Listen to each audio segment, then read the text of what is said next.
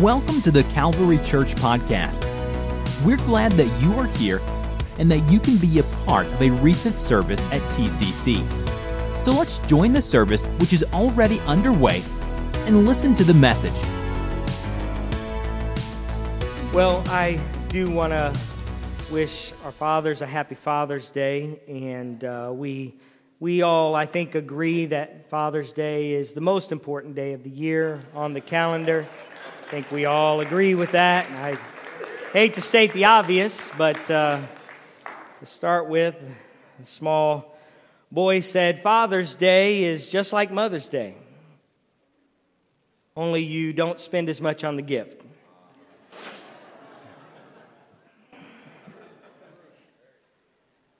Mark Twain said, When I was a boy of 14, my father was so ignorant, I could hardly stand to have the old man around.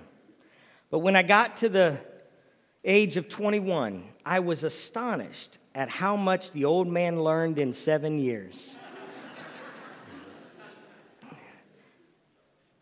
Some say dads are men of few words. Our conversations are simple. It's easy taking trips with guys. You can talk, or you don't have to talk. That's the beauty. Conversations are simple, even our joke telling is simple. Dad jokes are just great. You've heard the one when does a joke become a dad joke? when a punchline becomes apparent. That's just that's just good. That's just great stuff. Very simple. What do you call a man who tells dad jokes but isn't a dad? A faux pas. You're welcome. We, we could go all day. I'm sure we could go all day.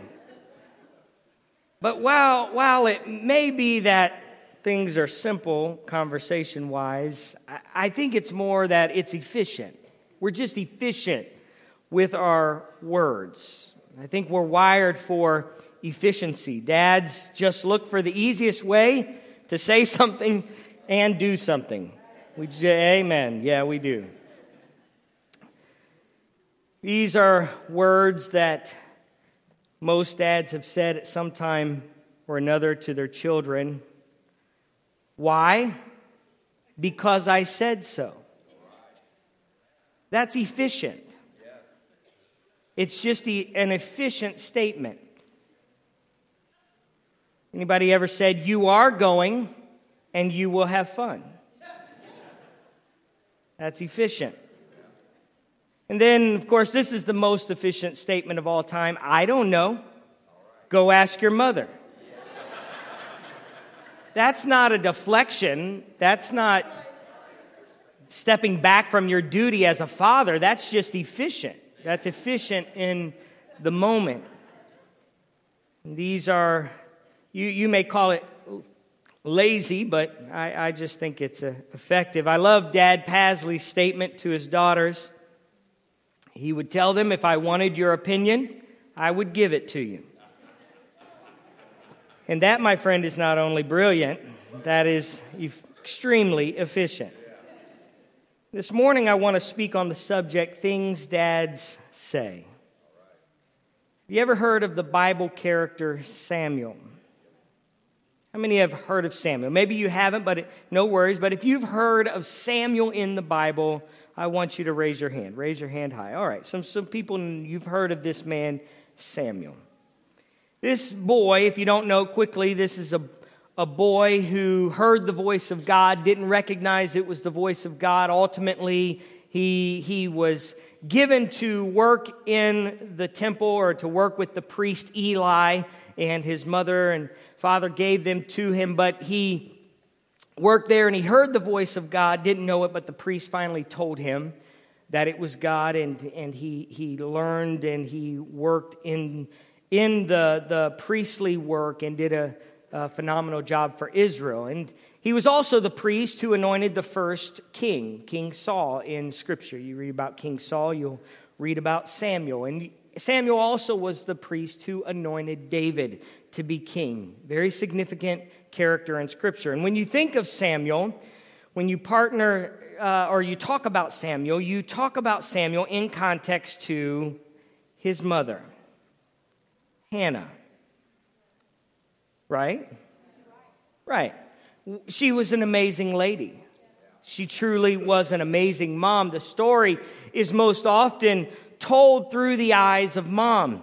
Mom was the one who cried when she couldn't have a child. And so God gave her a child and, and she prayed. And in verse uh, 10 of 1 Samuel chapter 1, it says, and she was in bitterness of soul and prayed to the Lord and wept in anguish. And then she made a vow and said, O Lord of hosts, if you will indeed look on the affliction of your maidservant and remember me and not forget your maidservant, but will give your maidservant a male child, then I will give him to the Lord all the days of his life and no razor shall come upon his head. And it happened as she continued praying before the Lord that Eli, who is the, the, the priest, watched her mouth and, and Hannah spoke in her heart heart only moving, her, her lips only moved, and her voice was not heard. And Eli thought she was drunk. And so Eli said to her, Go in peace, and the God of Israel grant you your petition which you have asked of him. And she said, Let your maidservant find favor in your sight. So the woman went away and ate, and her face was no longer sad. That's the context that we talk about Samuel in. And certainly, she had Samuel. She had that child. The Lord gave her a child, and, and she birthed that child. There, there's some credit given there, right, uh, for the mother to have a child. There's some credit to be given there to Hannah. And the story, if you know anything about Hannah, uh, you know that she came to the temple every year. After about two years, she brought Samuel to the to the priest and she turned him over to her him and and she would come every year and she would make a coat every year and give it to him. And again credit should be given for that and great honor should be given for that. How many have heard that story? How many have heard some of that story? What I think gets lost in preaching and teaching of the story of Hannah and Samuel is, in fact, that the Bible makes something very clear that Samuel had a dad. I know, who knew, right? Samuel had a dad. And his name, does anybody know his name? Elkanah. Speak it, brother. There we go. Elkanah was his name. He's a character that I have never heard preached about or maybe taught about, but I thought I would talk about him today. Everyone say Elkanah. Now, Elkanah had a few flaws. First, Elkanah married two women at the same time.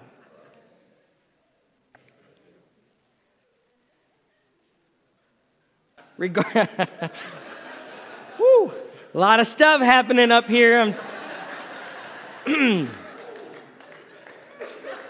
now we know what the Bible says about that, and uh, and so we understand the Old Testament. I'm not going to get into theological conversation about having two wives, but he wasn't the first one in Scripture to have two wives. Uh, we can think of Jacob who was, um, uh, again, a, a, man of God. Uh, but, and I'm not condoning two wives. All right, so this is going bad right away.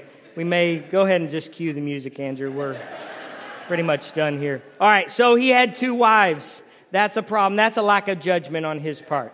You could argue that Jacob Jacob was tricked, right? I mean, Jacob, I, we don't read that Elkanah was tricked in any way. He chose to have two wives. Uh, Hannah and Peninnah were their names. And um, these two women Um, as you could imagine, most of the stories in Scripture that have involve more than one wife in Scripture, it always ends the same way. They don't get along. Go figure. And so, verse 6 of chapter 1, let, let me go back. Let me read 1 Samuel chapter 1, verse 1. There was a certain man of, I'll just skip through some of these names. And uh, he was actually of the tribe of Levi. You can read about it in 1 Chronicles 6, but his name was Elkanah. And he had, verse 2, he had two wives. The name of the one was Hannah, the name of the other was Peninnah.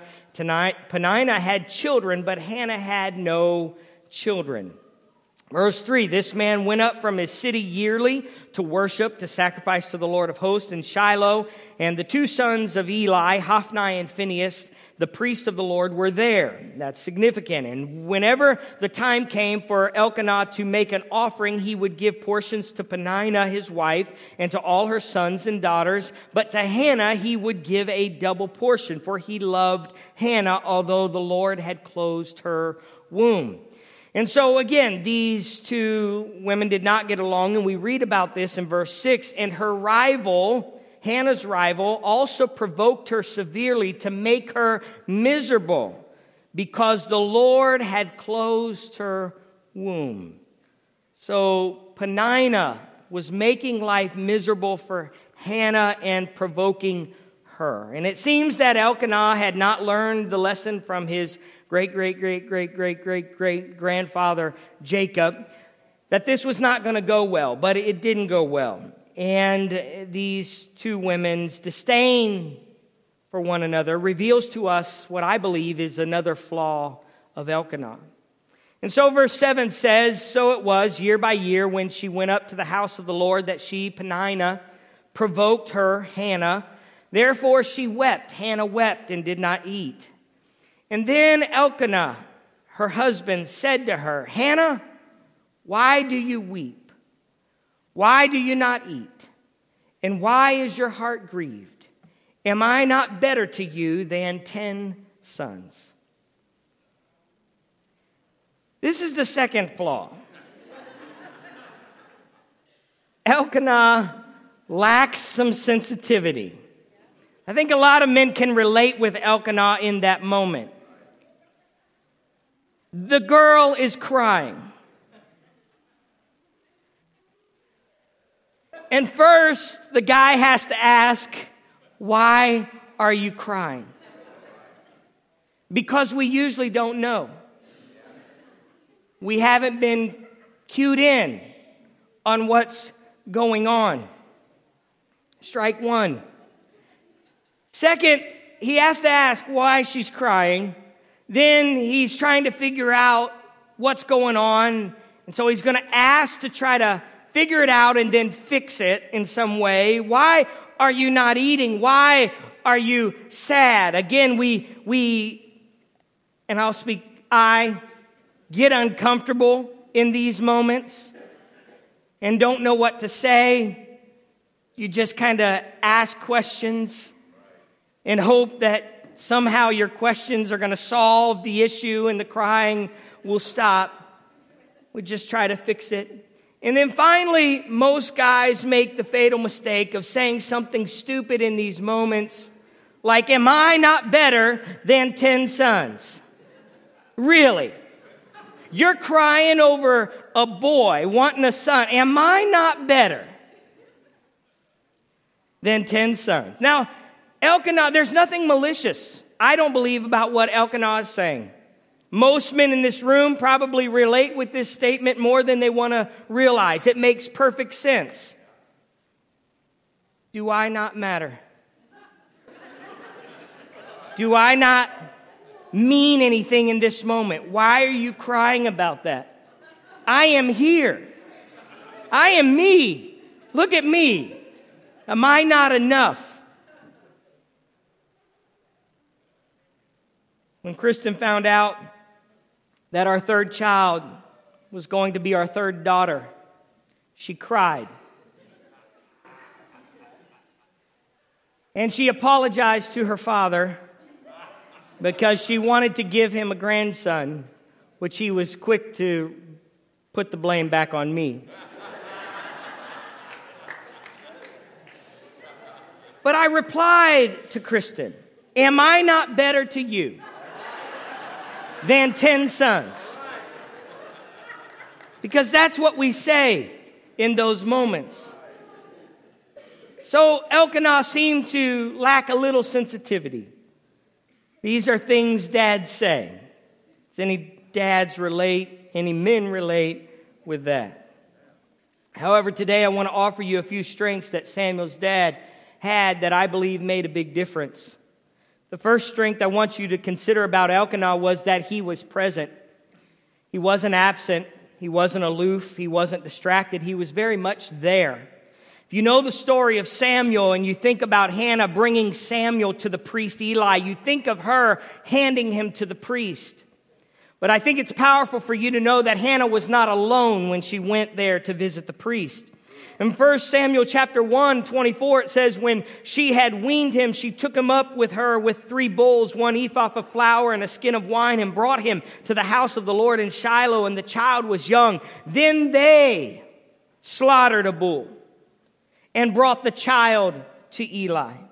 And she said, Oh, my Lord, as my Lord lives, my Lord, I am the woman who stood by here praying to the Lord. For this child I prayed, and the Lord has granted me my petition which I ask of him. Therefore I also have lent him to the Lord. As long as he lives, he shall be lent to the Lord. So they worshiped the Lord there. When Hannah prayed her prayer as she gave that child to the Lord in 1 Samuel chapter 2, 11, it says that then Elkanah went to his house at Ramah, but the child ministered to the Lord before Eli the priest. Every time Hannah was present, Eli was present, or, or, or Elkanah was present. Again, if you know the story where she brought him a new coat every year, it's powerful to know that Hannah was not alone when she brought that coat, but Samuel ministered to the Lord even as a child wearing a linen ephod. Moreover, his mother used to make him a little robe and with it to him year by year when she came up with her husband to offer the yearly sacrifice. And Eli would bless Elkanah and his wife and say, the Lord give you descendants from this woman for the loan that was given to the Lord. Then they would go to their own home. You see, there's a power of presence that can't be understated. Your influence in people's lives, especially to your children and to your grandchildren, your nieces and your nephews, will be greatly uh, impacted and will have a great result uh, when you are able to be present in their lives. Most kids don't want toys, they want time. They want your presence, they want your attention, they want you. They want to experience things together with you. Bishop Pasley II called it incarnational fathering, the setting aside of me to enter their world. It's the power of presence. And there's something powerful that Elkanah shows us that he was present in the life of Hannah. He was present in the life of Samuel. The second strength I see in Elkanah was his sense of priority. He may have lacked judgment and sensitivity at times, but he made up for it with his sense of priority. 1 Samuel chapter 1 verse 3. This man, Elkanah, went up from his city yearly to worship and sacrifice to the Lord of hosts in Shiloh. Now the scripture adds this little context. Also, the two sons of Eli, Hophni and Phinehas, the priest of the Lord, were there. If you know anything about scripture, you know that Hophni and Phinehas were not good priests. But the scripture's pointing out that it didn't matter who the priests were. He knew that he was going to go worship the Lord. It's significant that he would do this. It didn't matter who was uh, uh, uh, speaking, so to speak. He was going to show up. 1 Samuel chapter 119, then they arose early in the morning and worshiped before the Lord and returned and came to their house at Ramah. And uh, Elkanah knew Hannah, his wife, and the Lord remembered her. He worshiped and he loved uh, God and he worshiped God, but we also see his love for Hannah as well. In verse 21, it says, Now the man Elkanah and all his house, they went up to worship but Hannah did not go up. Verse 22, for she said to her husband, not until the child is weaned, then I will take him that he may appear before the Lord and remain there forever. Again, we see something about Elkanah. He was going to worship even if his wife did not go with him. It was a sense of priority in him that this is what I do. This is what I think is most important says in chapter 2 verse 19 moreover his mother used to make him a little robe and bring it to him we read this and she came with her husband to offer the yearly sacrifice time after time elkanah shows us that sense of priority for what is important and there's a power to priorities in your life. It's, there's a power to what you make a priority in your life. The people around you, it doesn't have to be just children. The people around you at your job and where you are are watching your priorities. Doesn't matter just what you're saying you believe. They're watching your priorities. Your priorities in your life are speaking. Priorities are caught more than they're taught. I'm thankful for my father who taught me the priority of worship. He taught me the priority of prayer. He taught me the priority of tithing. He taught me the priority of being in weekly worship. He taught me the priority of reading the Bible. But it wasn't just something that I watched or that he told me, hey, you should read your Bible. Hey, you should pray. Hey, you should go to church. Hey, you should give your tithe. No, I watched his life. I watched his life. And now he was a preacher, yes. He was one who stood in the pulpit and preached that you should pray, you should read your Bible, you should tithe. But I'll tell you, and I, I, don't want to get too off track, but what hurts a lot of preachers' kids is when their dads preach from the pulpit, but don't live it in the home. And I'll tell you, I'm thankful for a dad who not only preached it from the pulpit, but he lived it every day. Amen because there's something about watching your father, watching your parents, watching your mother, watching the people who have influencing you, watching their sense of priority. It makes a difference. And I watched how he loved my mother. They're, they're still married, married over 50 years. They care for each other. They worship together. And I'm thankful for that strength of that example. And I know that's not everybody's story in this room, but I'm telling you, all of us have an opportunity to speak, to say things with our priorities in life. And it's never too late to get your priorities straight. Let me say it again. It's never too late to get your priorities straight in your life. Because people are watching priorities are caught. The third and final strength that I want us to consider that about Elkanah is that Elkanah knew how to point his family in the right direction. Point his family in the right direction. That seems an odd choice of words, and I'm certainly using a, a alliteration here with, with what I'm, I'm sharing. That presence and priority and pointing, pointing. However, what we realize is Elkanah's presence, his very presence in their lives, and his own sense of priority gave him the strength to point his family in the right direction. So we read in 1 Samuel chapter 2, 18. But Samuel ministered before the Lord, even as a child wearing a linen ephod. Samuel begins to minister to the Lord, and we read that passage in, in, verse 19 and 20 where his mother brought him the robe. They brought him and they came up for the sacrifice. In verse 20, and Eli would bless Elkanah, his wife, and say, The Lord give you descendants from this woman for the loan that was given to the Lord. Then they went to their home. And the Lord visited Hannah, so she conceived and bore three sons and two daughters. Meanwhile, the child Samuel grew before the Lord.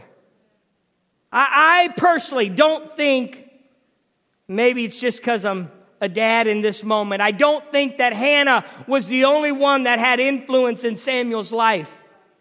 When I read Elkanah's life and I read what he did, it makes sense that Samuel would minister to the Lord with confidence, regardless of what was going on in the priest home, regardless of what was happening, because I believe he saw a steady father who was present, a steady father who had priorities, and a steady father who was willing to say, you know what? You minister to the Lord. You do what's right.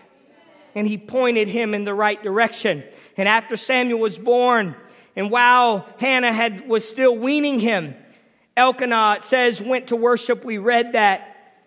And we, we see that verse 22, but Hannah did not go up, for she said to her husband, Not until the child is weaned, then I will take him, that he may appear before the Lord and remain there forever. And then I find Elkanah's response to her very powerful. Elkanah, her husband, said to her, Do what seems best to you. Wait until you have weaned him. Only let the Lord establish his word. Let the Lord establish his word. He's pointing. Let the Lord establish his word. What a powerful thing to say. It's not a lot. It's not a long prayer. Hannah gets the credit for all the words. But that's a powerful statement. Only let the Lord establish his word. In other words, I want God's will to be fulfilled more than anything else. I, am not exactly sure how it's all going to work out and you got to do what you got to do. All I'm saying is that we got to let the Lord establish or fulfill His word. Whatever it takes, uh, whatever it takes, the will of God has to happen. Wherever that takes my life, wherever that takes my hobbies, wherever that takes my career, wherever that takes my marriage, the will of God at any cost. Let the Lord establish his words. Pointing doesn't mean much if your presence is lacking. You can stand there and point all day and tell your family, you should do this, you should do that. Doesn't do a lot when you, you haven't been around. Pointing doesn't mean much if your priorities are saying something different than your words. The do as I say, not as I do way of life is the hardest way to help those who you have influence on to get where they need to go. It's very difficult. It happens. There are some success stories of people who say, do as I say, not as I do. But I'll tell you, the best way to influence people's lives is to have your priorities in order so that when the winds and the, the rain and the storms of life come, they're going to look at a rock of a life that says, what am I supposed to do in this moment? And they're not going to hear what you say. They're going to watch what you did. Pointing has a powerful impact when you are present and you have the priorities in your life aligned with the Word of God. Elkanah said it best when he said, Only let the Lord establish His Word. Of all the things that I could point you to, of all the advice that I could give you, I give you the Word of God. Let His Word be established in you. Let His Word be fulfilled in you. That's the greatest advice we could give those who we have influence in their lives. Today I'm carrying my dad's Bible that he gave me. It's a Bible that means a lot to me because it came from my dad. But in it, when I look at it, I find writings. I just turned to this in Matthew. It says faith and prayer and fasting. In this, it says the importance of forgiveness. I'm reading this. I pick up this because this is one of the greatest things that my dad ever did. He was present and he gave us a sense of priority, but he pointed us to the Word of God. He said, This is what's really going to help you. At the end of the day, I can give you a lot of advice, but this is what's going to help you. Oh, hallelujah. And so in Matthew chapter 6, as I come to a close today, Matthew 6 shows us these strengths in our Heavenly Father, and I would add that this is what our Heavenly Father is saying to us today. We see in Matthew 6, verse 6, Jesus said, But you, when you pray, go into your room. And when you have shut your door, pray to your Father who is in the secret place, and your Father who sees in secret will reward you openly. And when you pray, do not use vain repetition as the heathen do, for they think that they will be heard for their many words. Therefore, do not be like them, for your Father knows the things you have need of before you ask them. We get this sense of presence. Your Father sees in secret, He's there, He's with you in the present times, not just in the public times. And I encourage you, fathers, encourage you, mothers you parents and grandparents, that presence doesn't just mean in the spotlight presence, like I showed up at a birthday party.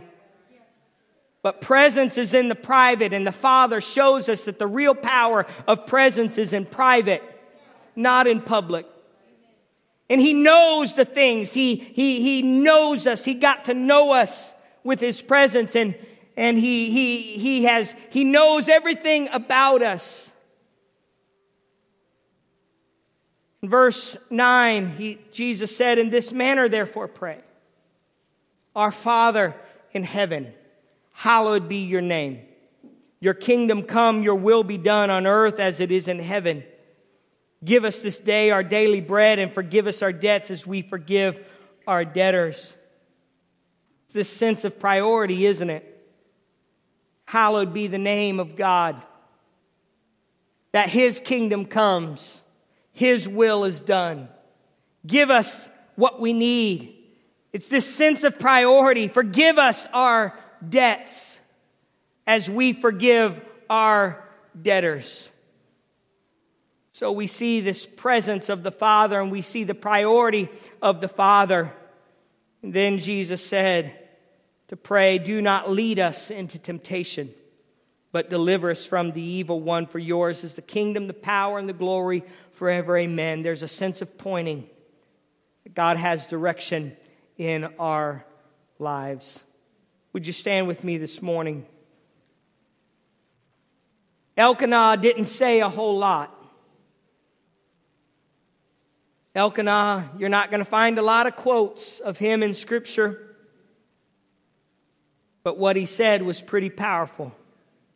Only let the Lord establish his word. Let the Lord establish his word. If you don't know that God's word is powerful, I want to tell you today God's word is powerful. His word in Psalm chapter 119, 114, there's a lot we could read, but I just feel compelled to read these passages. It says, You are my hiding place and my shield. I hope in your word. Depart from me, you evildoers, for I will keep the commandments of my God. Uphold me according to your word that I may live, and do not let me be ashamed of my hope. Word of God. It's our hope, it's our compass, what delivers us from shame.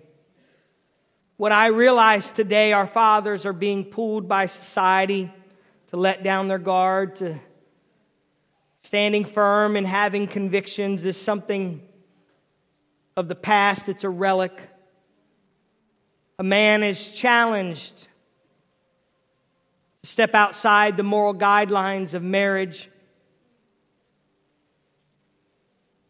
Man is challenged by the pressures of society to let his children think for themselves and just do whatever they want.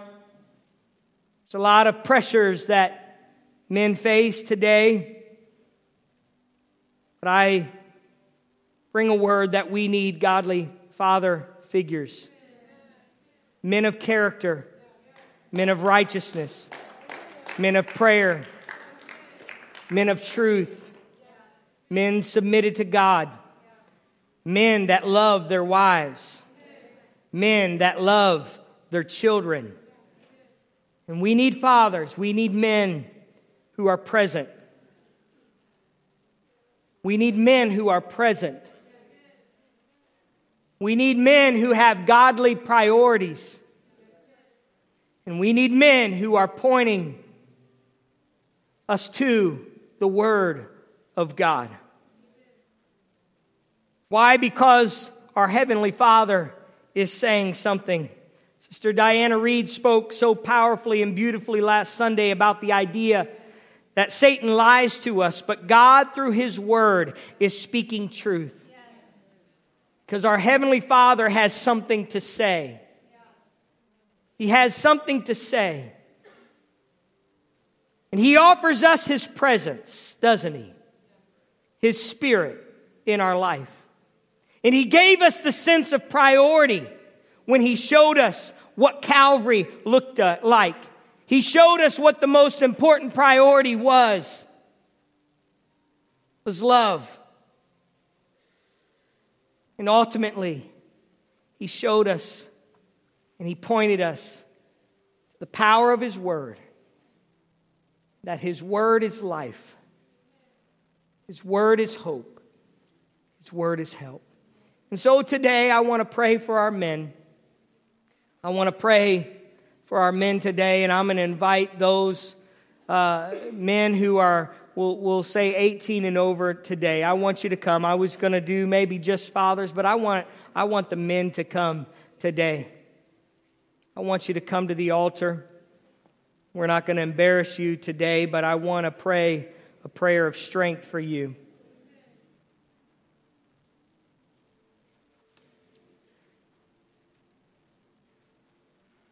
We all have flaws like Elkanah.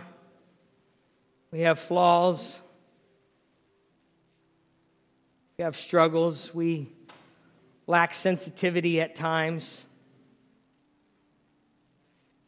None of the ladies said amen, so that was really good for us. They're just like, oh, Lord, that doesn't even say it all. We lack sensitivity at times, but we have a powerful role and an opportunity in this world. And I don't know if you were to, to kind of evaluate your life on presence, priority, and pointing. But I would guess all of us have an area, you know what, I could be a little bit more present in some things. Maybe the, the man cave doesn't deserve all my time. I know I'm tired when I get home, but I don't know. I'm not trying to meddle in anybody's business. If the man cave is where you and God convene, that's great. If it's the boat, if it's the golf course, wherever it is. But I, I think we could, I know for me, I know there are areas that I can improve in. My presence, even my sense of priorities, what's important in my life. And I think doing better to point to God's word for answers quicker than my own ideas and my own experiences in life. Well, what does the Bible say about this? This podcast was brought to you by the Calvary Church in Cincinnati, Ohio. For more information about the Calvary Church, please visit our website at www.thecalvarychurch.com consider joining us for a service where you will find friendly people, high energy music, and life transforming preaching and teaching from a biblical worldview. You can find our podcast on iTunes, Google Play, or on our website at www.thecalvarychurch.com. Until next time, thanks for listening.